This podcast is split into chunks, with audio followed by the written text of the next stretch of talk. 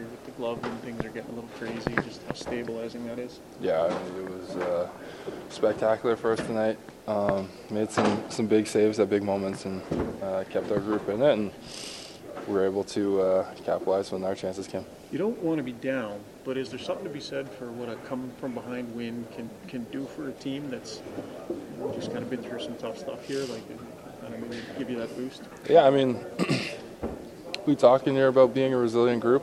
Um, we've seen it countless times. I know for the guys that have been here for a while, the uh, the, res- the resiliency in this group and um, showing up on our backs against the wall. I don't think that can really be questioned. So um, it's great to see it tonight, and it's a it's a big win that, that puts a few together for us. What about your uh, your play late there? Because it looked like it was McCann almost.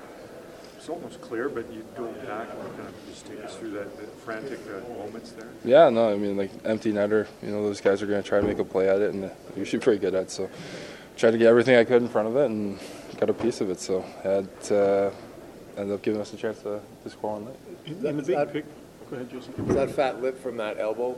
Oh, right to the jaw. Yeah, Yeah. right What- to the jaw. I saw you have a conversation.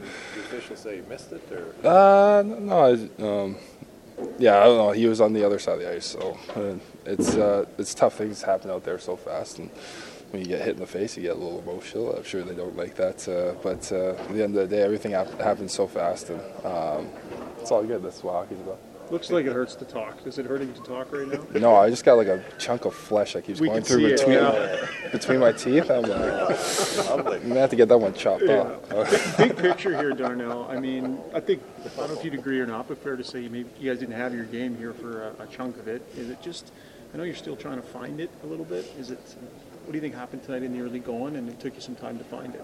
Yeah, I think you know, for us, we want to have the same start that we have, you played in the third the last two games. Uh, I think that uh, you know our start three games ago was or two games ago was pretty good, and then uh, you know we settled in, and the last two games our, our third period has been uh, really good for us. So if we're able to piece that all together, I think the the important part is even when it's not going perfect for us, we've been sticking to it and not trying to force too much, not trying to put ourselves in positions where we're chasing the game, and um, that's got to continue.